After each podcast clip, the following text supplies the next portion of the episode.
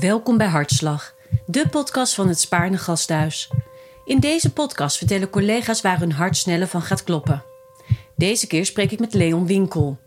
Leon is naast kinderarts ook bestuurslid van de medische staf, de MSCK. Hij vertelt over de uitdagingen die er liggen binnen het ziekenhuis en de toekomst van zorg. Ook over zijn eigen specialisme, kindergeneeskunde. Hoe hij als kind opgroeide met astma en dit een belangrijke focus kreeg binnen zijn dagelijkse werkzaamheden. Zo is hij een van de aanjagers van de astma luchtbrug. Ten slotte vertelt hij welk effect corona op kinderen heeft. Luister mee naar het verhaal van Leon Winkel.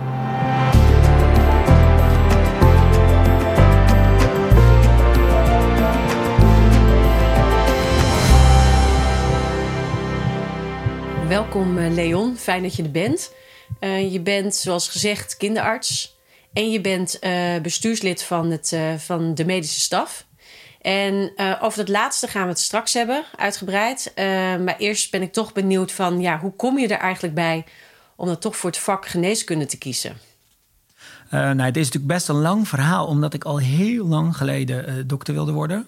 Dus ik zal proberen het een beetje samen te vatten. Maar het komt erop neer dat ik eigenlijk vanaf mijn zevende, achtste dokter wilde worden. En um, dat had er gewoon mee te maken dat ik relatief veel in aanraking kwam zelf met, met ziekte. Ik, was, ik had allergisch astma en ik was vaak ziek. Um, en ik dacht dat, nou, dat, daar wil ik zelf straks later iets mee doen. En ik had de, het, geluk dat ik goed kon leren. Dus ik ben eigenlijk, toen ik op de middelbare school zat, heel snel gaan kijken van hoe kan ik dat gaan doen. Um, en toen wist ik nog niet meteen, denk ik, dat ik kinderarts wilde worden. Hoewel um, dat wel ook wel vrij snel was hoor, als ik erover nadenk. Um, en dus toen ben ik gaan, gaan studeren. Ik ben nog uitgeloot geweest, zoals heel veel mensen. Uh, dat was nog in de tijd dat je gewoon een loting had op basis van je cijfers. En um, gaan studeren in Amsterdam. Nou, en eigenlijk vanaf dag één wist ik dat dat, dat, dat voor mij echt de, de plek was wat ik, wat ik wilde doen. Bijzonder ook dat je aangeeft dat je, dat je zegt van ja, eigenlijk vanuit wat ik ooit zelf heb ervaren, ja, daar heb ik toch daar heb ik me dus voor in willen zetten. Ja, weet je, ik weet nooit of het, of het, of het uh, Freudiaans is. Uh, dat kan ook. Of dat het is uit een soort van, van roeping wat je daardoor meekrijgt. Dat, dat, is, ja, dat is ook altijd een beetje moeilijk te zeggen hoor. Maar uh, ja, dat is wel zo. Het, het, ik heb dat altijd graag gewild. En ehm, het leek mij ook leuk. En ik moet wel zeggen dat je als kind en ook ehm, als je op de middelbare school zit, maar ook als je studeert, heb je echt een ander idee van wat dokter zijn is. Als dat je daadwerkelijk aan het werk ben. Um, je bent een stuk minder tijd bezig met uh, mensen beter maken. Want dat is wat ik graag wilde doen. Uh, en een stuk meer tijd bezig met heel randzaken. Um, ja, nou ja, dat is dan zo. En ik vind ook heel veel dingen aan van die randzaken ook wel weer leuk. Dus dat scheelt ook wel. Maar uh, je bent een hoop tijd ook, ook niet nuttig bezig, laten we maar zo zeggen. Dat weet iedereen inmiddels wel. Maar Um, ja, ik, ik heb dat altijd zo gewild. En eigenlijk tot op de dag van vandaag vind ik dat ook nog steeds leuk. Dus. Ja, want jij zet je nog steeds in hè, voor, voor kinderen met astma. Ja, ik heb, eh, ik heb de mazzel gehad dat ik uiteindelijk een beetje in die richting uh, ben gekomen. Dus um, ik ben gewoon algemeen kinderarts. Uh, je kan als kinderarts algemeen kinderarts zijn en je kan ook subspecialist zijn. Dat ben ik niet geworden. Ik ben wel ooit gepromoveerd op een iets heel anders een hele zeldzame ziekte. En uh, daarna ben ik algemeen kinderarts geworden en uh, heb ik hier, ben ik in Haarlem gaan werken. Um, en um, inmiddels werk ik de dagen dat ik als kinderarts werk, werk ik als uh, mijn aandachtsgebied allergologie en ook een deel longgeneeskunde, veel astma. Want astma en allergie, dat, dat hoort echt bij elkaar. Dus dat, dat doe ik een groot deel van de tijd dan. Dus dat is ook, vind ik ook nog steeds heel leuk. En ik denk te merken dat het een meerwaarde heeft. Uh, omdat ik het zelf uh, weet hoe het voelt, ook als kind, om dat te hebben. En um, dat, dat, een, dat heeft, geeft mij wel extra motivatie, denk ik. Ja. Merk je dat terug? Um, ja, dat zou je aan de patiënten moeten vragen ja, natuurlijk. Maar die zijn er niet. Nee, dus dat is moeilijk te dat is, uh, Dus dat is het eerlijke antwoord is dat ik dat natuurlijk niet weet. Uh, hoewel we natuurlijk wel uh, doen, ook wel regelmatig ook bij die evaluaties van hoe, hoe je gaat, dan vraag je ook patiënten. Um, ja, Ik, kijk, ik zelf merk wel dat het helpt. In die zin, als ik bijvoorbeeld een onderzoek twijfel of een onderzoek wil aanvragen waar je ook best wel benauwd van wordt. Dat is een onderzoek wat je kan doen bij astma. Dan, dan ik weet hoe naar dat onderzoek is. Dus ik doe dat echt alleen als ik denk dat dat echt nodig is. Dus ik denk dat, dat een dokter die zelf dat onderzoek nog nooit gehad heeft, en niet weet hoe dat voelt, dat misschien toch makkelijker zal doen. Dat weet ik natuurlijk niet, maar uh, dat denk ik. Ja. ja. Je bent dus zelf patiënt geweest, maar ben jij ben je nog steeds astmatisch? En, ja, astma is een chronische ziekte, dat hou je heel leven, maar ik heb er niet uh, heel veel last van. Uh, tenzij ik bepaalde allergische prikkels tegenkom of uh, als ik ziek word. dus dat probeer ik te voorkomen. En ik probeer te zorgen dat ik een hele goede conditie heb, zodat ik het goed kan opvangen. Ja. Heb je dan ook het gevoel nu dat je bijvoorbeeld, nou ja, die grote wens vroeger als kind om, om mensen beter te maken, heb je ook echt het gevoel dat je daar ook een, een significante bijdrage in hebt kunnen leveren? Ja, dat is altijd, is altijd moeilijk te zeggen. Um, ik denk dat ik best een aantal dingen heb gedaan uh, waardoor ik denk van ja, dus uh, dat varieert van gewoon de individuele patiënt die op de poli ziet. Uh, maar ook hoe we de boel georganiseerd hebben. We hebben nu een hartstikke mooie allergiepolie in het Puinengasthuis. Daar komen ze echt ook van buiten onze regio. omdat dat is nog niet zoveel plekken in Nederland. en ook bijvoorbeeld iets wat we geïmplementeerd hebben hier. toch, we waren niet de eerste in Nederland, maar wel een van de eerdere. Met Luchtbrug, waarbij we ook kinderen op afstand ehm, eh, digitaal begeleiden en ouders. Wat enorm op prijs wordt gesteld. En dat zijn wel de dingen dus waarbij je dus zorgt dat kinderen zo, een zo normaal mogelijk leven hebben. Dat is ook de, de streef van de behandeling van astma. Is dat je eigenlijk alles kan wat elk ander kind ook kan. Met de hoeveelheid medicijnen en begeleiding die daarvoor nodig is. Maar ook niet meer dan dat. Uh, ik, ik, kijk, mijn voorgangers deden dat ook naar eer en geweten. Maar die zagen dan een patiënt echt wel een aantal keer per jaar terug. En een deel van die tijd, en dat heb ik ook nog wel gedaan, was dat echt niet nodig. Nou, nu proberen we dat niet meer te doen en door dat op, afstand te doen met luchtbrug. Dus dat, is, ja, dat zijn de leuke dingen. Dus ik denk dat wel een aantal dingen echt wel bij, bijdrage heb geleverd. Uh, en dat blijf ik ook gewoon doen. Dus, ja. In hoeverre is jouw vak als medisch specialist veranderd in de afgelopen nou, decennium? Nou ja, ja ik denk dat het dat enorm aan verandering uh, onderhevig is. Um, dat, dat ligt ook wel een beetje in lijn met wat, hoe het maatschappelijk verandert. Maar um, wat je ziet is dat um, mensen willen veel meer nu en meteen. En het moet ook geregeld worden. Uh, we leven in een maatschappij waarin mensen ook wel denken dat alles maakbaar is. En dat is niet zo, zeker in de gezondheidszorg niet. Maar eigenlijk nergens voor. En wij wonen hier in een hele rijke omgeving waar mensen echt uh, alles kunnen betalen wat een hartje begeert. Maar gezondheid kan je niet kopen. Dus ik vind dat wel enorm uh, veran veranderd de afgelopen jaren. En um, als je het iets breder dan de laatste tien jaar trekt. Ik, ik, ik werk zelf elf jaar, maar als ik ook mijn collega's spreek die al langer er zitten. Um, wij zijn nu altijd aanwezig in huis. Um, en er is ook altijd werk komt ook door de fusie dat we nu op één plek zitten. Maar er is ook altijd werk. En mensen komen op alle tijdstippen van de, van de dag. Um, vroeger waren er voor deze regio maar een paar kinderartsen. En die hadden ook altijd dienst ongeveer. En dat kon ook omdat die patiënten ook niet altijd maar kwamen. Uh, dus daar zit echt, dat is echt wel echt veranderd in, uh, in, de, in de jaren. En, um, ja, en, en natuurlijk, wat ik net ook zei, je werk verandert ook inhoudelijk de afgelopen twee jaar is enorm veranderd. We doen nog veel meer op afstand, veel meer telefonisch.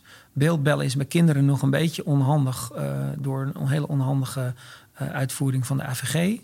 De, de wet op de privacy, zeg maar. Maar ehm, nou ja, wij, doen veel kinderneurologie. We hebben een kinderdiabetescentrum. We, we, doen veel met immunologie en infectieziekten. Dat zijn allemaal dingen die ook op een goede manier op afstand kunnen. Dus ik denk wel dat dat ook wel een, een toekomstvisie is waar wij naartoe willen. Waarbij je dus um, op een afstandje samen met de huisarts ook, samen met ouders, kinderen heel goed kan begeleiden en behandelen. Zonder dat ze heel vaak bij ons zijn.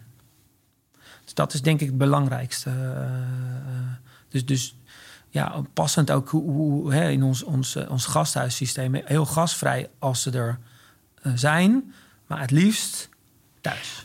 Wij zijn op dit moment bezig als ziekenhuis om ook vooral te kijken van, van naar het thema luisteren. Hè? Ik bedoel, Ja. luisteren is natuurlijk een ongelooflijk belangrijk onderwerp.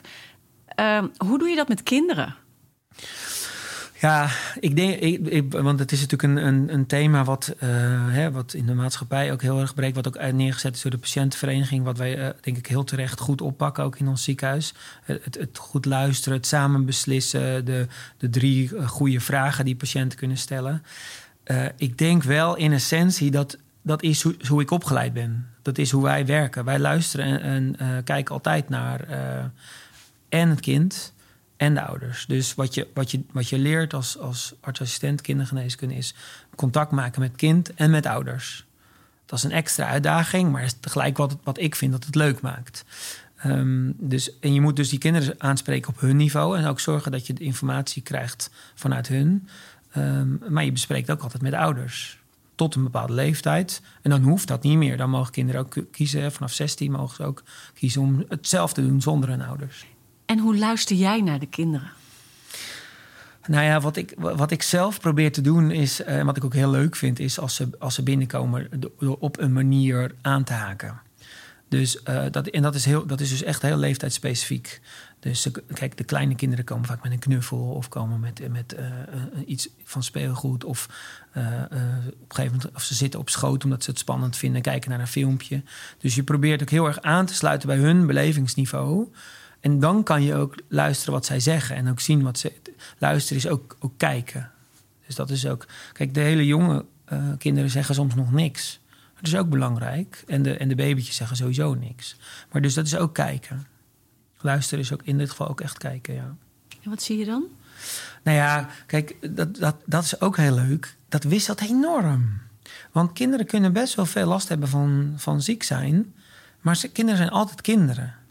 En eh, dus wat ik altijd zie is dat, dat, eh, dat, dat eh, ik zie het kind. Ik zie niet de ziekte, zeg maar. Ehm, en ehm, als je naar volwassenen kijkt, vind ik vaak dat je meer de, de ziekte ziet. En bij kinderen, die zijn altijd kind. En dat vind ik ook, dat zelf vind ik ook het, het meest belangrijke. Dus dat is wat je, wat je ziet. En ook wat de impact van ziekte op zo'n kind is. En dat wil je natuurlijk zo min mogelijk maken. Dus dat is wat je, ja, wat je probeert te doen. En hoe doe je dat dan met de ouders? Nou, kijk, ook daarbij denk ik dat het scheelt dat je snapt eh, hoe, het, hoe het werkt. Ik heb zelf kinderen. Ehm, dus, dus ja, je, je weet hoe het is als je kind ziek is. Ik bedoel, elke ouder is- heeft wel kinderen gehad die een keer ziek is. En dat kan minder erg of ernstiger zijn. En ehm, dus daar probeer ik vooral ook heel goed te kijken van... oké, waar maakt... Dat is ook een van de vragen die ik altijd stel hoor. Maar waar maak je je zorgen over? Of eh, wat verwacht je van mij? Of wat zou je willen? Eh, en en dan is het echt niet zo dat ouders altijd zeggen: ja, ik wil alleen maar dat het over is. Integendeel, de meeste ouders willen vooral weten wat het is en hoe ze er het best mee om kunnen gaan. Dus, eh, maar het is vooral, ja, vooral ook daar is het aansluiten natuurlijk op het, eh, ehm, ook op het niveau van ouders. Want dat, is, dat wisselt natuurlijk enorm. waar ze vandaan komen. We hebben hier in deze regio natuurlijk ook veel mensen uit andere landen. Eh, deels eh zeg maar nieuwe Nederlanders, om het zo maar te zeggen. Maar deels ook, ook heel veel expats die hier in de regio wonen en werken. Eh, dus ja, ook daar moet je weer eh, aansluiten op een hele andere manier van, van beleving van zorg. En ehm, zeker ook nieuwe Nederlanders, ehm, die zijn vaak als ze opgegroeid zijn in andere landen, een hele andere manier van zorg gewend. Wij hebben een vrij uniek eh, zorgsysteem waarbij we vaak ook gewend zijn om iets niet te doen en om af te wachten en om te kijken. Terwijl in heel veel landen eh, je al heel snel een injectie of een onderzoek te pakken hebt. En dat doen wij natuurlijk niet zo snel. Dus, eh, maar ook dat, dat is ook een uitdaging. En dan is het kwestie van dat gewoon heel goed uitleggen waarom je ook iets niet doet. Nou, dat, dat moet zeggen, daar hebben mensen vaak wel begrip voor. Wat vind je lastig in je werk? Ehm, Een uitdaging. Ja, precies. Ja, lastig, uitdaging. Eh, nou ja, lastig is, is eh, natuurlijk als je iets niet kan verhelpen wat je zou willen verhelpen. Ehm, maar meestal kan je toch nog wel iets doen, dus dat, is, dat valt wel mee. Heb je een voorbeeld van, eh, van, van zo'n zoiets als van ik, ik had graag willen helpen en het kan gewoon niet? ja, um, dat, kijk, je, nou ja, je, bedoel, elke arts heeft wel eens maakt mee dat, dat een kind dat het niet goed gaat. Dat bij een opvang uh, van een pasgeborene het niet goed gaat. Of dat, dat je uh, een, uh, in een reanimatiesetting terechtkomt en dan een kind overlijdt. Ja, heel eerlijk, je wordt geen kinderarts om kinderen te laten overlijden. Dus dat is, dat is per definitie lastig. Um, maar als je alles hebt gedaan wat je eraan hebt kunnen doen, dan kan ik daar wel mee leven. Uh, dat is, vind ik niet zo erg. Het wordt pas erg als je niet alles eraan hebt kunnen doen wat je eraan had willen doen, door omstandigheden. En die, dat is eigenlijk, ik denk dat dat het lastigste is. Je kan niet altijd alle omstandigheden naar je hand zetten. Wanneer een patiënt komt, hoeveel tijd ertussen heeft gezeten, welke vertraging is opgetreden. Ehm, eh, buiten het ziekenhuis. Of als er toch dingen door een oorzaak, door een dingen gaan vaak fout door communicatieproblemen, als het dan misgaat, ja, dan, dan wordt het lastig. En dat, dat vind ik wel lastig om mee om te gaan. Uh, maar goed, dat is wel iets waar wij uh, in, in onze groep dan. Wij bespreken dat soort dingen altijd na samen. En als dan dingen niet goed zijn gegaan, dan probeer je te kijken van hoe kunnen we ervoor zorgen dat het volgende keer wel goed gaat. Ja, dan kom je ook op die maakbaarheid waar we het net al over hadden. Je kan niet alles, uh, niet alles uh, uh, voorkomen. Dus dat, dat vind ik lastig, maar dit is wel heel, heel de diepte in voor dat soort dingen. Kijk, als je het meer gewoon in, in dagelijks werk wat lastig is, zijn ook gewoon mensen die iets niet, bijvoorbeeld op de poli, niet kunnen of willen begrijpen. Dat is ook lastig. Of als ze echt vastzitten in van ik denk dat dit veroorzaakt wordt door een lichamelijk uh, iets. En je gewoon echt niks kan vinden. En je op een gegeven moment gewoon echt zeker weet. En heel vaak krijg ik mensen dan, en daar hebben we ook een poli voor, voor de lichamelijk niet goed begrepen klachten. Waarbij je echt een andere behandeling nodig hebt. Soms fysiotherapie of, of de psycholoog of dat soort dingen. Als mensen heel erg vast blijven zitten dan in het, in het somatische, wat we dan noemen, ja, dat vind ik wel lastig. Dat vind ik wel lastig. Zeker als mensen iets niet van je dan aan willen nemen. Dat je denkt, ja, je komt bij mij op het spreekuur. Dan hoop ik dat je een beetje vertrouwen uh, in me hebt. En uh, ja, maar ook dat is wel, denk ik, een klein beetje een maatschappelijk uh, fenomeen. Wat we natuurlijk nu ook zien met, met de discussies rondom vaccinaties en dat soort dingen. Dat denk ik, ja, ik, ik heb gewoon vertrouwen in experts als iemand bij mij komt, dan ben ik, hoop ik voor diegene een expert. Dan hoop ik dat ze vertrouwen uh, in me hebben en daar ook naar willen luisteren. En als dat niet zo is, ja, vind ik lastig. En hoe ga je daar dan mee om? Um, eigenlijk probeer ik dat altijd bespreekbaar te maken. Um, en uh, dat lukt soms. En mocht dat niet lukken, um, dan maak ik ook bespreekbaar dat ik denk dat ze eigenlijk onvoldoende vertrouwen op dat moment in mij hebben. En dat dat de, de behandel, behandeling van hun kind op dat moment niet ten goede komt. En dan, ja, er zijn er eigenlijk twee opties. Of uh, we zoeken iemand ander, een collega hier. En als mensen echt dan ook het vertrouwen in het ziekenhuis, om welke reden ook niet hebben, dan zorg je dat ze bij een, collega in een ander ziekenhuis terechtkomen. En enerzijds voelt dat een beetje als verliezen. Nou, daar hou ik niet van. Um, aan de andere kant, als dat op een goede manier gaat en mensen zijn dan ook weer tevreden dat ze ergens anders uh, onder dak komen, um, ja, dan denk ik ook, nou ja, dan heb ik in ieder geval hun goed naar een andere plek begeleid. Um, en 9 van de 10 keer gebeurt daar, uh, of eigenlijk 99 van de 100 keer gebeurt op die andere plek natuurlijk niet zoveel anders. Gelukkig. En heel soms, oh, dan krijg ik een briefje terug en dan heb ik iets over het hoofd gezien. Nou, dan was het ook nuttig dat ze iemand anders hebben gezien. Ja, dat kan. Leon, je bent naast kinderarts ben je ook uh, bestuurslid van de medische staf. Kan jij uitleggen wat de betekenis is van, uh, van de MSCK? Ja, ik denk dat ik dat wel kan. Um, uh, de MSCK is uh, de coöperatie van alle dokters, alle medisch specialisten in ons ziekenhuis. Um, vroeger um, werkten een aantal mensen in maatschappen. Dat was per, per specialisme georganiseerd. En een deel daarvan was vrij gevestigd en een deel daarvan was in lonings van het ziekenhuis. Um, in 2015 veranderde er heel veel regelgeving. Toen zijn de MSB's opgericht, de medisch specialistische bedrijven. Uh, dat was alleen voor de vrijgevestigde dokters, dus niet voor de dokters in loondienst. Die waren eigenlijk apart nog georganiseerd.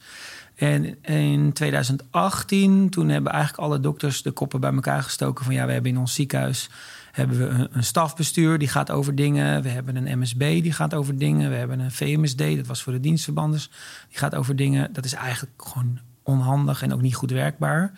Uh, ook voor het ziekenhuis niet. Uh, en bovendien, eigenlijk alle dokters die kunnen veel beter zich samen organiseren. Dus dat is wat we gedaan hebben. En dat is de combi-coöperatie geworden. Dus alle dokters, ongeacht hoe ze verder georganiseerd zijn, die zijn lid van de combi-coöperatie. En um, nou ja, in dat bestuur van die combi-coöperatie, daar zitten dokters uh, in. Uh, vier dokters en één, wat wij noemen, professioneel bestuurder. En samen proberen wij um, uh, onze combi-coöperatie te besturen.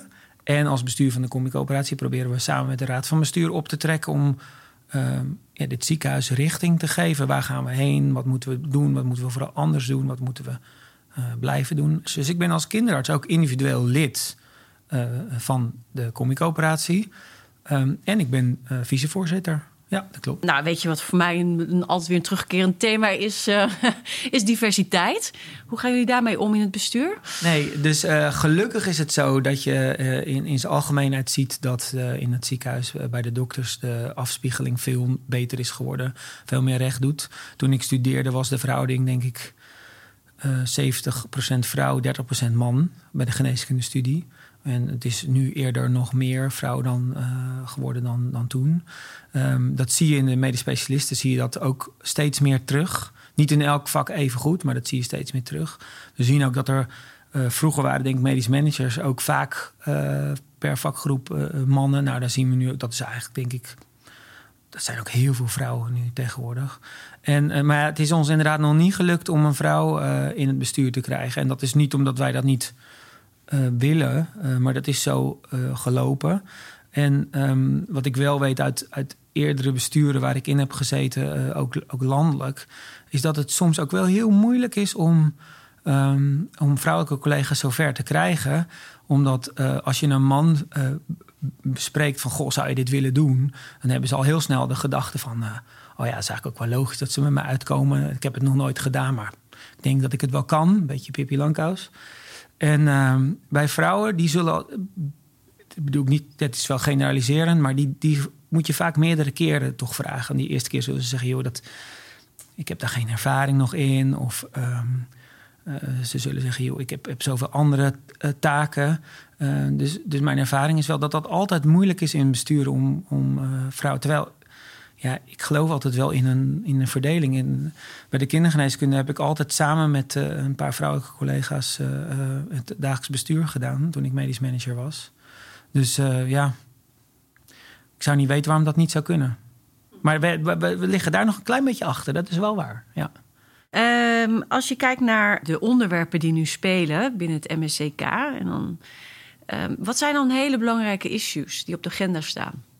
Nou ja, als eerste waar we nu een belangrijk deel van de, van de dag en de week mee vullen, is gewoon de, is de COVID. Uh, heel simpel. Wij proberen te, bij te dragen waar we kunnen aan dat we voldoende dokters overal ingezet hebben op de IC en op de cohortafdeling en op de spoedeisende hulp, dat die zorg loopt. Dus dat betekent ook dat, dat was in de vorige golven zo, maar nu ook, waar we afschalen aan zorg Um, omdat we ook verpleging nodig hebben op die afdelingen, uh, komen er ook dokters vrij. En wij proberen dus dat dat zo handig mogelijk ook dokters daarvoor in te zetten. Dus uh, er, er, er zijn bij wijze van spreken ook vorige golven of radiologen of uh, um, pathologen of, of alle soorten dokters, ook kinderartsen, die, die als corona-artsassistent helpen op de intensive care. En wij nemen ook extra assistenten in dienst om te helpen op de koortafdeling. Omdat ja, er liggen nu zoveel patiënten. Dus daar gaat een belangrijk deel van de, van de week in op. Uh, het is wat het is.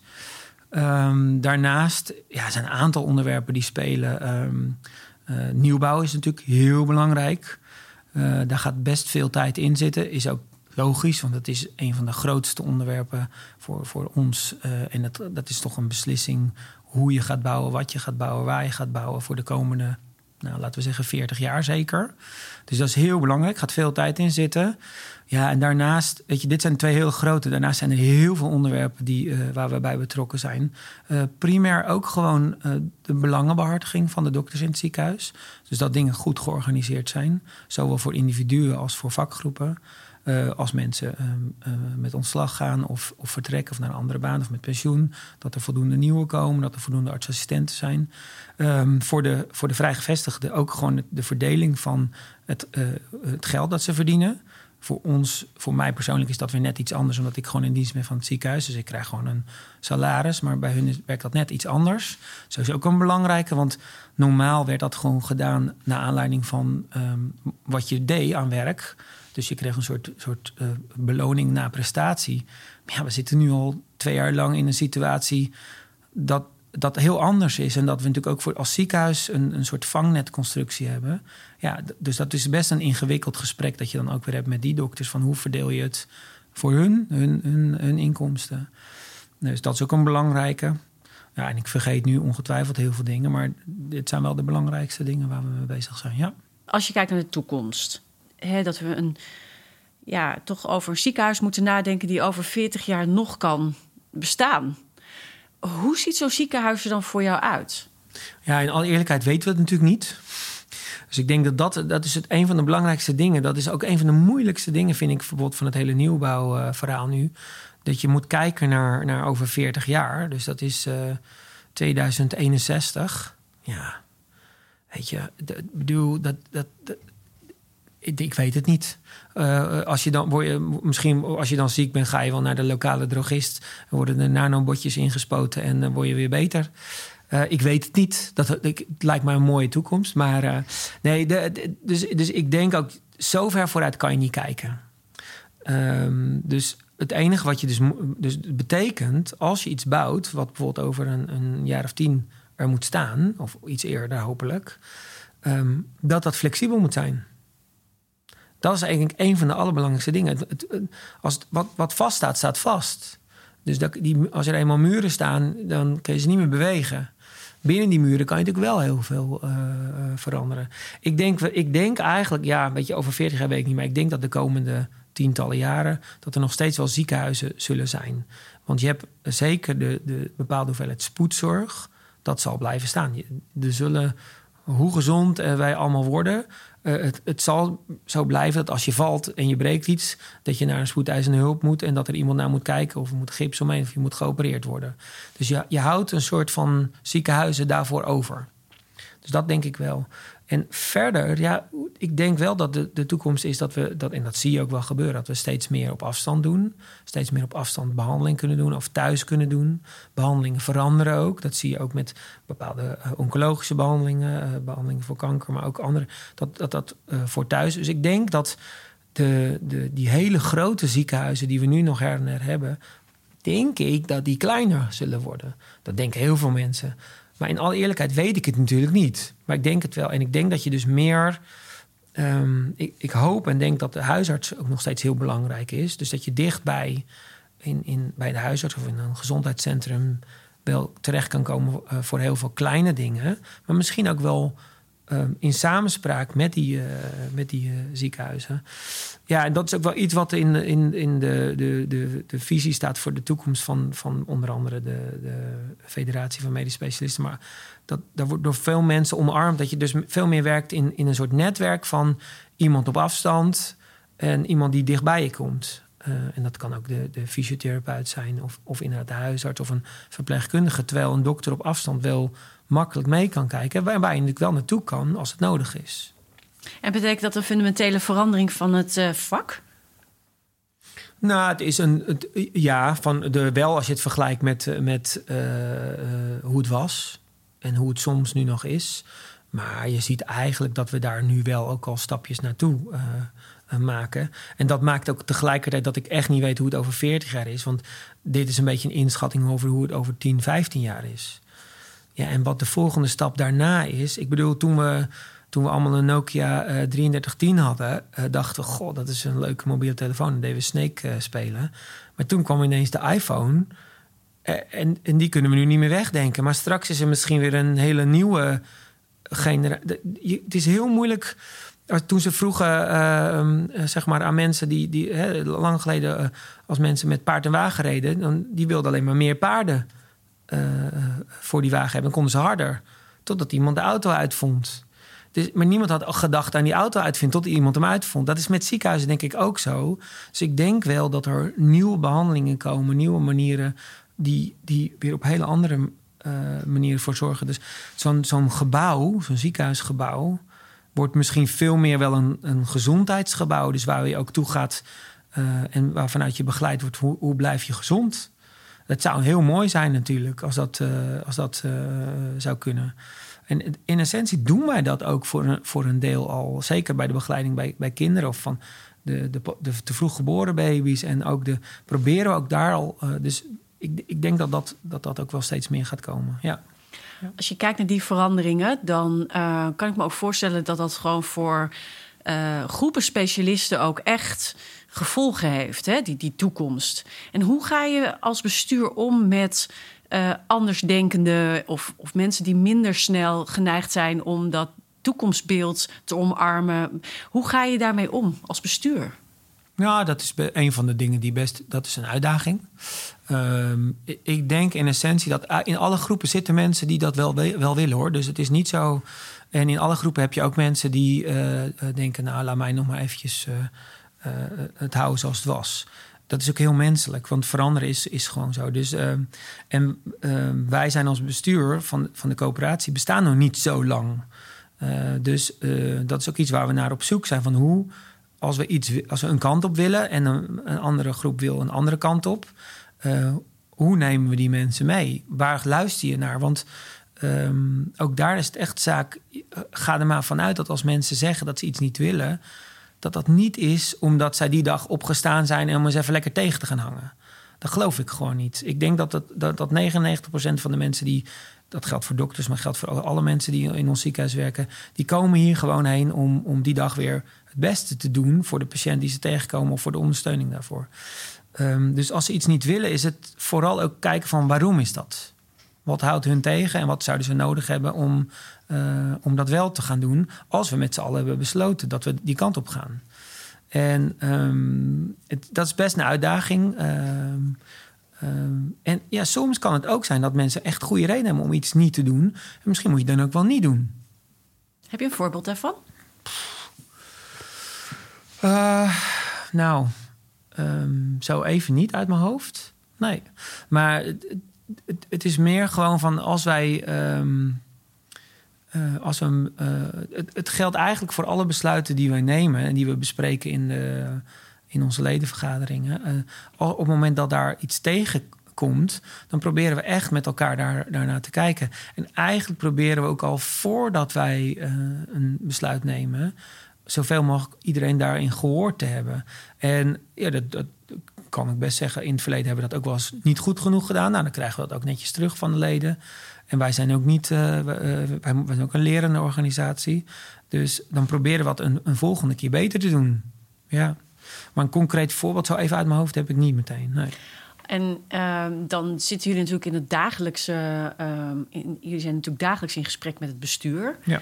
En ja, voor, zover ik het uh, kan zien, uh, kunnen daar ook andere belangen spelen. Hè? Ik bedoel, een bestuur heeft toch uh, erg te maken met, nou, met zorgverzekeraars, het financieel goed hebben van het ziekenhuis. Um, hoe gaan jullie om met die diverse belangen? Nou, dat is de, ja, in, in essentie hebben wij voor, voor, denk ik, voor een heel groot deel dezelfde belangen. Dus, um, en dat is ook uh, de, dat wat, wat, wat buiten het ziekenhuis ook heel vaak uh, noemen ze dat gelijkgerichtheid. En dus samen uh, met de dokters en met het ziekenhuis wil je eigenlijk dezelfde kant op. Uiteindelijk, en zeker tegenwoordig is dat zo ehm, binnen alle afspraken en akkoorden die gesloten zijn, is het zo dat die belangen niet zo heel veel uit elkaar lopen. Maar soms is het natuurlijk zo dat wij zijn ook een belangenorganisatie voor de dokters. Dat geldt zowel voor de dokters in dienstverband. Dat, dat wel de afspraken die in de CAO worden gemaakt, worden uitgevoerd. En dat geldt ook voor de uh, vrijgevestigde dokters, waar daar de afspraken zijn gemaakt. Of als er nieuwe afspraken moeten worden gemaakt. En dat is soms best een uitdaging om dan inderdaad samen. Je zegt: Oké, wij willen. We hebben ons gezamenlijke belang is een gezond ziekenhuis. wat, wat er, blijft staan. Met een, straks een, nieuw ziekenhuis wat er ook staat. Waar we allemaal blij in, uh, in werken. En waar de kwaliteit van zorg zo goed mogelijk is als die kan zijn. Dus dat, daar, loop je echt niet uit elkaar.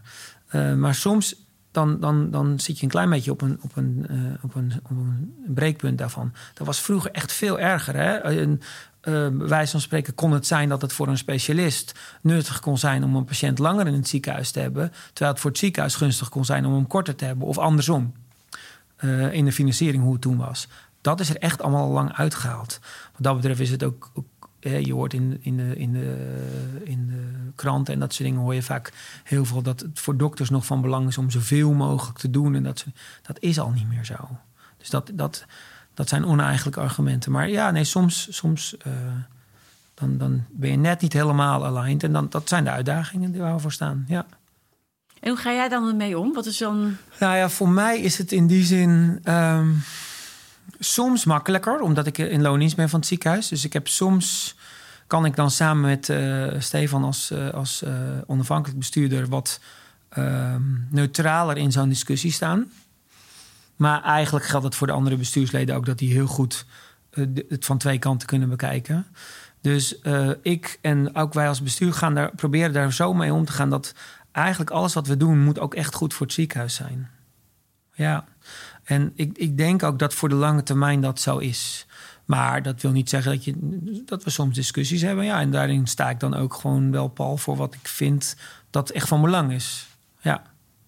Ik hoop ook echt uh, met, met het bestuur van de coöperatie en het ziekenhuis samen dat we ja, de komende jaren ook echt, behalve die, die coronacrisis, dat dat ooit een keer echt eh, voorbij is. En dat we dan ook een aantal dingen echt kunnen bouwen, letterlijk en figuurlijk. Dat zou echt heel leuk zijn, ja.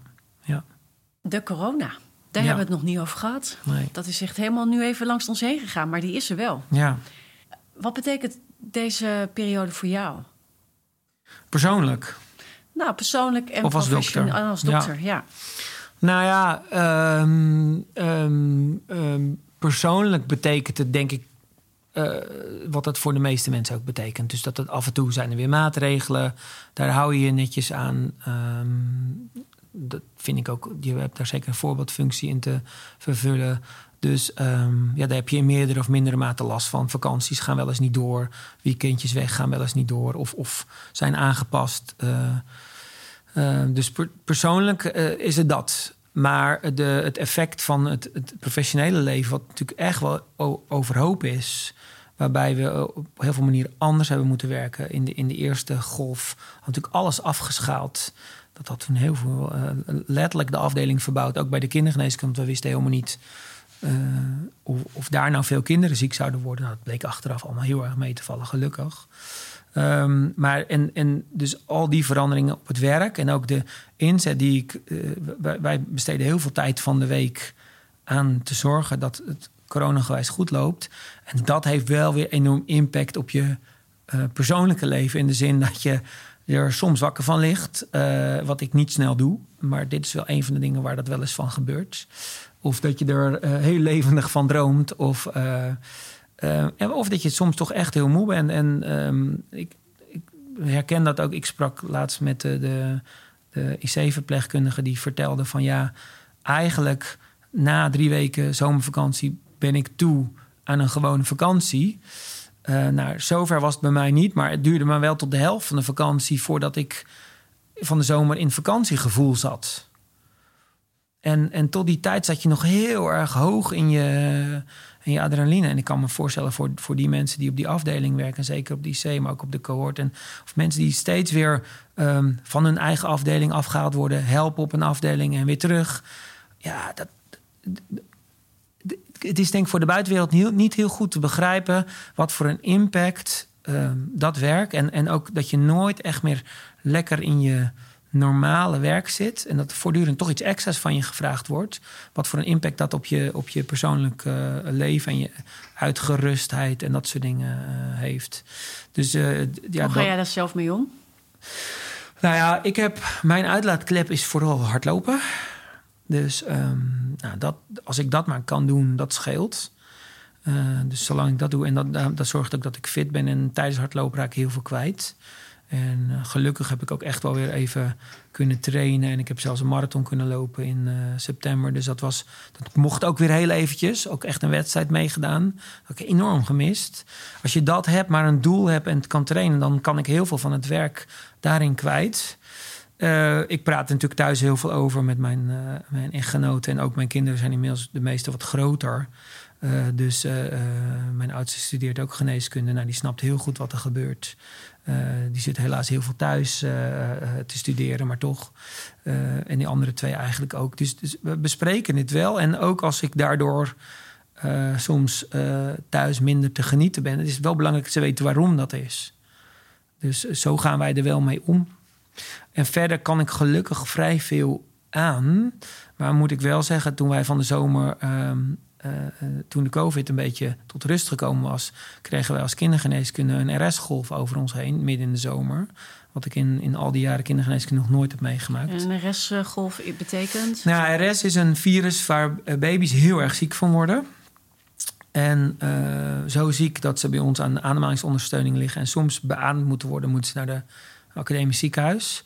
Dat is normaal een beetje in, in, in november, december. Uh, hebben we elk jaar een paar weken dat het daarmee druk is. En het ene jaar is dat heftiger dan het andere. En dat hadden wij nu in het begon eind mei. Uh, doordat alle maatregelen een beetje steeds minder werden. En, en vooral juni, juli was echt verschrikkelijk. En we hadden voortdurend een bomvolle afdeling met mensen die ook deels geholpen hadden op de COVID-afdeling, verpleegkundigen en artsen. En, en um, dat was, dat was een hele. Uh, was eigenlijk net even te veel uh, voor de vakantie. Maar ja, die, ja, je hebt het ermee te doen. En uh, ook dat hebben we. Kijk, wij, wij zijn gewend om dat regionaal op te lossen. We hebben altijd een groep waarin we dat bespreken. Ja, we hebben het ook weer gered. Dus, maar dat was nog wel even een toetje voor de zomervakantie.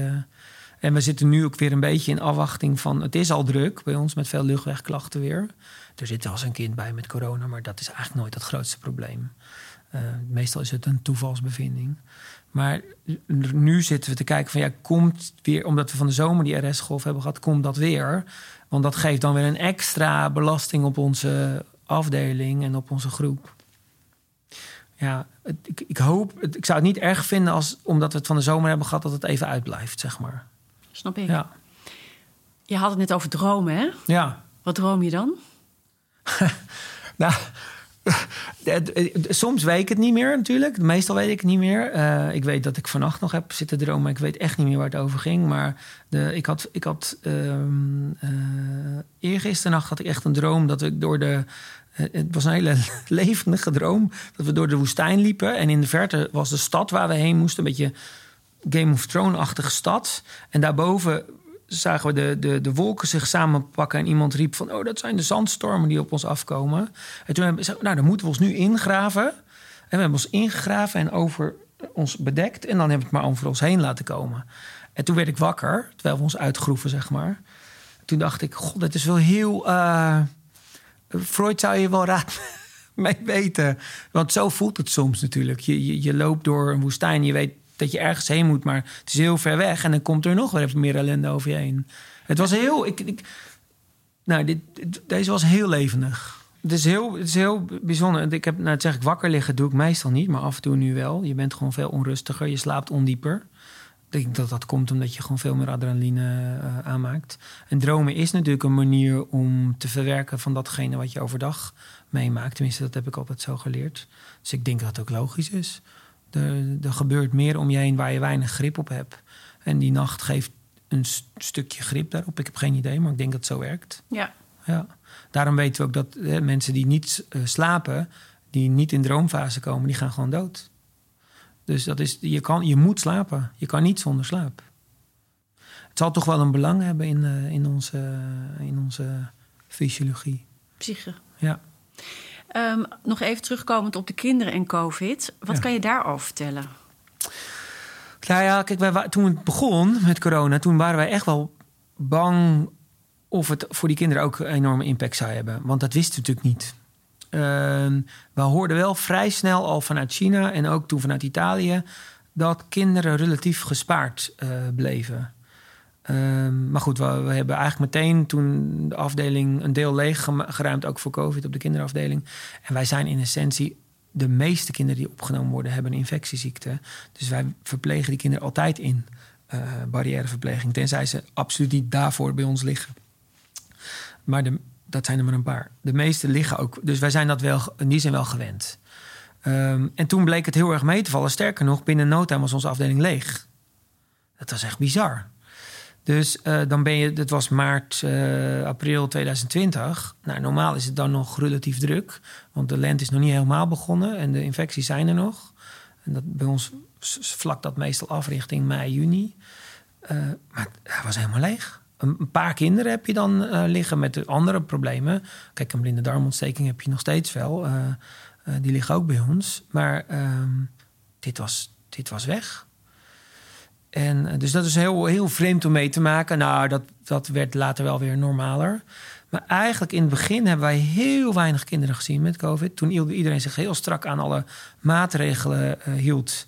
Uh, ja, kinderen hadden het nauwelijks. En dat bleek ook uit de surveillance-onderzoeken van het RIVM. En dat kinderen nauwelijks een rol speelden. Eh, zeker bij de eerdere varianten van, van corona. De oorspronkelijke variant en ook de alpha-variant. Die toen.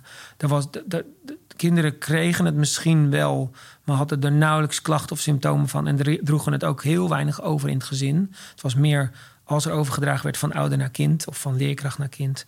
Dus daar maakte iedereen zich wel heel erg druk over, maar dat was toen niet heel erg aan de orde.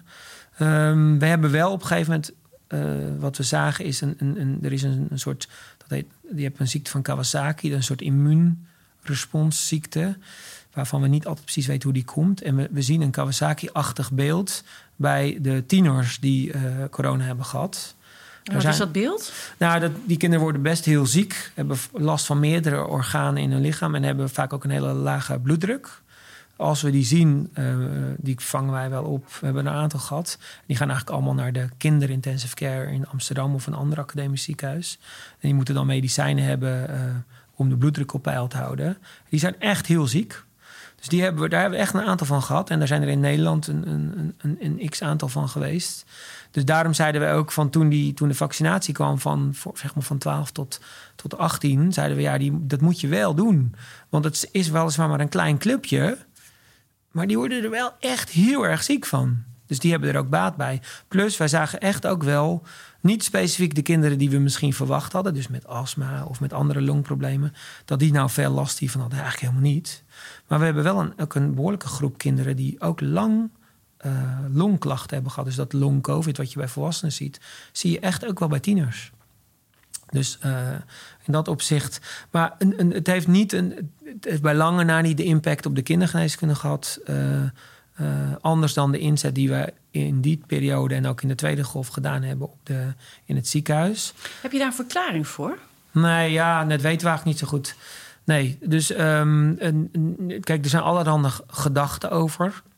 Uh, de, een van de gedachten is dat kinderen gewoon gewend zijn om heel veel nieuwe infecties tegen te komen, waaronder andere coronavirussen. Dus wij zien altijd coronavirussen, ook bij kinderen als oorzaak van longproblemen. Dus uh, dat zou een reden kunnen zijn. Um, want uh, je ziet ook wel bij andere groepen die veel coronavirussen tegenkomen, bijvoorbeeld kippenhouders. Uh, die sprayen, uh, Marcel Levy heeft dat pas geleden op een podcast nog heel mooi verteld. Dat onder die groepen zien ze ook heel weinig coronabesmettingen. Dus dat zou een rol mee kunnen spelen. Een rol die mee zou kunnen spelen is dat kinderen gewoon uh, minder um, viral load in hun neus en keel maken. Ja, dat is eigenlijk. Dus als je ziek wordt, ga je dat virus reproduceren in je lichaam. En de besmettelijkheid komt vooral vanuit je keel, vanuit je neus. En dat doen kinderen, dat weten we, dat is gemeten, doen dat veel minder dan volwassenen. En misschien heeft dat te maken ook met dat ze veel minder zieker van worden. Dat zou kunnen. Maar waarom dat echt zo is, ja, dat, dat, dat ja, dat weten we niet. Nee. Hoe zit het met kinderen op dit moment op de afdeling die besmet zijn met corona? Nou, af en toe hebben we er één of twee. Um, en uh, ook, we hebben ook wel eens uh, moeders die bevallen. Uh, die helaas besmet zijn. Nou, bij de kinderen is het een kwestie van eigenlijk gewoon je normale isolatie, die we normaal bij andere kinderen ook doen. Ehm, we moeten alleen opletten als we gaan vernevelen. Dus kinderen met astma die worden, krijgen een medicijn wat verneveld wordt. Dan moet je wel extra maatregelen nemen. Maar eigenlijk zijn dat ook de maatregelen die we meestal al doen.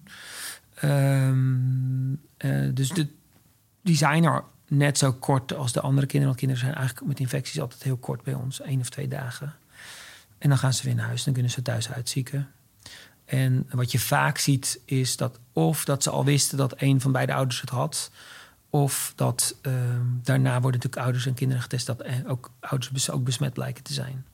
Dat is wat we nog steeds wel zien. Hoewel tegenwoordig kinderen wel met de Delta-variant uh, vaker ook oudere, uh, ouders besmetten. Veel meer dan de vorige varianten, dat we dat zien. En, ja, en wat we natuurlijk af, wat ik zei, uh, zwangere vrouwen hebben, die ehm, helaas hebben gekozen om zich niet te laten vaccineren. Um, en nou, daar blijkt steeds meer uit dat, dat heel gevaarlijk is.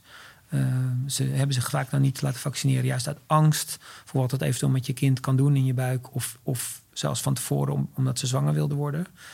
Uh, terwijl we zien dus dat we zien veel meer vroeggeboorte bij uh, moeders die zwanger zijn en corona krijgen. En nu was er ook een onderzoek dat wat deze week uitkwam dat er ook meer doodgeboren baby's zijn bij moeders die dat. En er liggen veel moeders met corona op de IC. En die soms zelfs beademd moeten worden. En dat, dat zelfs de, kind al dan veel te vroeg gehaald moet worden met een keizersnede.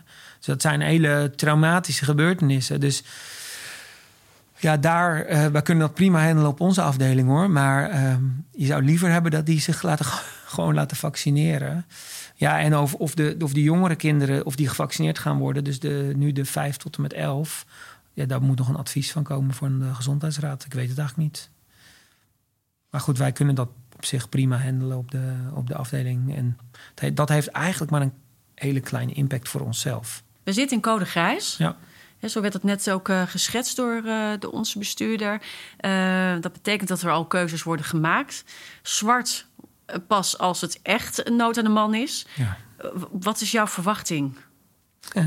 Ja, je, je, ik heb natuurlijk geen kristallenbol. Um, ik verwacht dat we, dat we. Kijk, we zitten inderdaad in wat ze dan fase 2D noemen. Dat is de laatste fase voor fase 3. En fase 3 is wat in de volksmondcode zwart wordt genoemd. In deze fase hebben we al hartstikke veel afgeschaald. Dus dat is het, het grijze gebied waarin je toch keuzes maakt en dingen later doet die je eigenlijk eerder had willen doen. Ik, ik ben bang en ik verwacht dat we, hè, getallen stijgen nog uh, in het ziekenhuis en op de IC. Je ziet buiten, um, als je heel goed naar de getallen kijkt, dat dat aan, aan het stabiliseren en misschien zelfs iets aan het dalen is. Als je met een optimistische blik naar kijkt, en dat doe ik uh, altijd, want dan heb ik iets om aan vast te houden. Um, dus ik verwacht dat er echt nog wel een dag of zeven tot tien, dat de boel echt nog doorstijgt. Misschien wel twee weken. Nou, dan zit je een beetje aan het max wat we kunnen.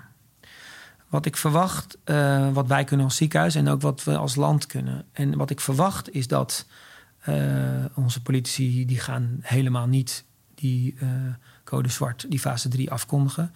Die gaan lopen steggelen en lopen zeggen van kan er niet dit nog net iets bij, kan er nog net iets bij. Dan gaan we een aantal weken zitten we op die, op de, die max. Ik ben bang dat dat best een aantal weken is. Dat, dat zal hard werken worden. Um, waarin we dus voortdurend in dat grijze gebied keuzes aan het maken zijn. Ja, toch uh, oncologische operaties uitstellen of, of andere operaties of andere behandelingen die niet meteen spoedeisend zijn, maar waarbij je dus een deel op gaat schuiven, want die worden vanzelf wel spoedeisend. En dan moet je zelfs nog doen. En dan hoop ik, en dat is echt ook hopen, dat het dan weer gaat dalen. Maar dan zitten we echt wel in januari. En, en misschien wel, wel al flink stuk in januari. Dat is wat ik denk. Maar, maar ik, als je het over drie dagen vraagt, dan kan het best zijn dat ik op basis van de getal dan er toch wel weer bij moet stellen. Leon, we hebben het hier over keuzes maken. Hè? Dus nu al in dit, deze fase, terwijl het nog geen code zwart is, worden de keuzes gemaakt. Dat betekent dus dat er een hele duidelijke triage voor, uh, hè, voor moet zijn. Ja. Een triage is echt van, van basis waarvan maak je keuzes. Ja. Daar is een commissie voor aangesteld. Wat voor impact heeft dit op artsen? Nou ja, kijk, die, even voor de, voor de alle, om het heel duidelijk te maken, die triage, die doen we echt pas in code zwart. Hè? Dus dan zal er altijd dokters uh, op locatie aanwezig zijn die volgens een, een vastgesteld schema, dat is een landelijk vastgesteld schema, uh, gaan kiezen. En ook in die uh, fase 3 zijn nog drie stappen te maken. Dat is wel belangrijk om dat, dat te onderscheiden. Um, die dokters die dat gaan doen, nou, die, die hebben dat protocol goed naar, tot zich genomen. Dat hadden we in de vorige golf ook al uitgewerkt. Die hebben, zich, die, die hebben ze samen ontzettend goed getraind. maar het is uiteindelijk iets wat ontzettend spannend is. Want het is iets wat we nog nooit gedaan hebben. Daar zijn we niet voor opgeleid. Het is een beetje of je op het, op het slagveld staat in de oorlog. En je kijkt om je heen en je denkt: oké, daar bij die is te veel stuk. Bij de, deze kan ik nog iets, iets beginnen. Dus dat is wat we doen. Dat, dat, dat is hoe je doet. Degene met de beste kans, daar begin je mee. En degene met de slechtste kans, die valt uiteindelijk af. En als je daar niet meer tussen kan beslissen, dan uiteindelijk komt er zelfs nog leeftijd en lood uh, om de hoek uh, kijken. Dus dat zal, dat zal heftig zijn. Ik, daarom ik hoop ook dat we daar niet komen. Maar um, als het zover is, dan hebben we dat. Dan hebben, dan hebben dokters hier in ons ziekenhuis hebben onwijs goed geoefend. Um, en zullen wij daar ook als bestuur, ook als, als raad van bestuur en MCK-bestuur, uh, pal achter hun staan. En wat in die zin wel heel fijn is, is dat vorige week echt wel uitspraken zijn gekomen van de inspectie, van het OM, van de uh, en ook van het, de minister zelf. Van oké, jongens, wij snappen dan dat je dan dus niet meer de beste kwaliteit levert. Integendeel, je doet zelfs niet meer het meeste voor de meeste, maar je doet um, het beste en het meeste voor degene met de meeste kans. En voor sommige mensen uh, uh, moet je dus uh, een ander soort zorg op dat moment. Dat, daar zullen we ook een afdeling voor moeten inrichten dan op dat moment. maar ja, ik, wat helpt is dat je wel weet: oké, de buitenwereld is hier ook enigszins op voorbereid. Want ja, je, los van dat het als, als mens en als dokter al vreselijk is om zo'n keuze te moeten maken, maar iemand moet het doen, dat snappen we ook wel. Um, is het dan nog erger als je weet dat wij uh, uh, patiënten dan gaan zeggen, of, of familie van ik, ik, ik, weet je nog wel te vinden, of ik ga je aanklagen of dat soort dingen. Nou, als je, dat je in ieder geval weet dat ze daar niet zo heel veel kansen voor zullen hebben, dat, dat, dat geeft een klein steuntje in de rug, maar het zal het niet veel makkelijker maken. Dus ja, en, en, en dat, is, dat is in die fase, uh, die, die, in die, als je echt in die fase 3 zit, die code zwart. Nu um, proberen we natuurlijk binnen de afspraken die in fase 2D zijn, dat ligt ook redelijk vast. Hebben we ook niet zoveel armslag meer hebben. Uh, alles wat echt, uh, wat wij dan blauwe zorg noemen en wat in uh, FMS weer andere codes hebben gekregen. Dus alles wat enigszins kan wachten, dat mogen we eigenlijk ook niet doen qua operatieve zorg. Dus dat is gewoon heel duidelijk. En, dat zijn landelijke richtlijnen. Dat zijn gewoon landelijke richtlijnen, ja. ja. ja. en dat kan je dan ook wel uitleggen aan, aan patiënten. Ja. Hoe moeilijk dat ook is. Wat neem je mee uit deze periode van wat nu al eigenlijk al anderhalf jaar is, langer dan anderhalf jaar? Wat neem je mee naar de toekomst als het gaat over gezondheidszorg? Nou ja, kijk, er zijn eigenlijk een paar dingen, maar wat, wat ik heel belangrijk vind is, wij kunnen echt, als we heel hard samenwerken, kunnen we heel veel. Dus dat, dat vind ik van de vorige golven ook, en dat zie ik nu ook weer dat vind ik echt waanzinnig. Dat, dat als je ziet wie, hoe we elkaar helpen. En dan bedoel ik ziekenhuisbreed. Hè, dus ook um, niet alleen dokters onderling van heel verschillende vakken die normaal heel ver van elkaar afstaan. Maar ook uh, de, verpleging van de ene afdeling naar de andere. Maar ook veel breder dan dat. Hè? Uh, mensen die vanuit de administratie zeggen: ik kan ook. Uh, koffie komen brengen op de, op de IC. Dus die ook, dat, dat, is, dat is heel breed doorgaan. Dus dat, dat neem ik mee, dus dat we eigenlijk veel meer kunnen als wij bereid zijn om gewoon los te laten het hokje waar we normaal in zitten, uh, dan we denken. Dus dat denk ik is, dat is een heel belangrijk. En dat, dat, dat hebben ook de vorige, naar de vorige golven proberen mee te nemen. En soms lukt dat. Uh, soms vallen we heel snel terug in ons oude patroon. Dat is ook menselijk. Hè? Dus dat ga ik zeker wel proberen ook, ook straks vast te houden. Wat ik zelf ook meeneem is dat er echt een, een er moet echt een, een plan komen om te zorgen, uh, dat is meer ook landelijk. Daar moeten wij gewoon allemaal op aandringen vanuit de ziekenhuizen, vanuit de dokters. Uh, um, dat er een plan moet komen, dat er gewoon meer opgeleid moet worden qua verpleging. We kunnen natuurlijk elke keer, anders zitten we volgende winter weer met corona of over drie winters met de volgende griep of de andere corona die dan langskomt. Dus je, wij kunnen niet toe met de ultra krappe reservecapaciteit die we hebben. Dus daar zullen we iets op moeten bedenken. Dat kan best. Er, de, zijn meerdere mensen die ook zeggen. En in andere landen zijn ze wel meteen aan de slag gegaan na die eerste golf of tijdens die eerste golf. Ja, dat heeft, vind ik, onze overheid echt nagelaten. Dus dat neem ik ook mee. Dat we, moeten nu, uh, en ik heb nog wel wat contacten her en der, uh, ook landelijk. We moeten aandringen en niet meer akkoord zijn met dat ze dat niet doen. Dus dat is denk ik, dat is denk ik ook. dat, is het, dat is het andere stuk, zeg maar, wat ik eruit meeneem. Ja, god, en. en ja, persoon, persoonlijk neem, ik er, neem ik er ook weer uit mee dat, dat het. Um, dat hoe moeilijk het ook is, dat het nog steeds een, een heel mooi vak is wat we, dat we hebben, wat we doen uh, samen. En dat zelfs als we minder kunnen doen, dat we toch samen nog steeds proberen het beste van het beste te, van te maken. Dat vind ik wel heel mooi. als we samen met, het, met het, het, het, crisisteam van de dokters zitten en proberen het beste van te maken, dan ben ik elke keer toch weer heel blij dat iedereen zo zijn beste beentje en zegt: Oh, maar zouden we dat nog kunnen doen? Of kunnen we dat nog doen? Of als de nood aan de man is, dan kom ik daar ook nog voor. Dat, er, kan zoveel, dan, dat, dat vind ik echt wel heel fijn. Ja. ja. Lijkt me een mooie afsluiting. Ja.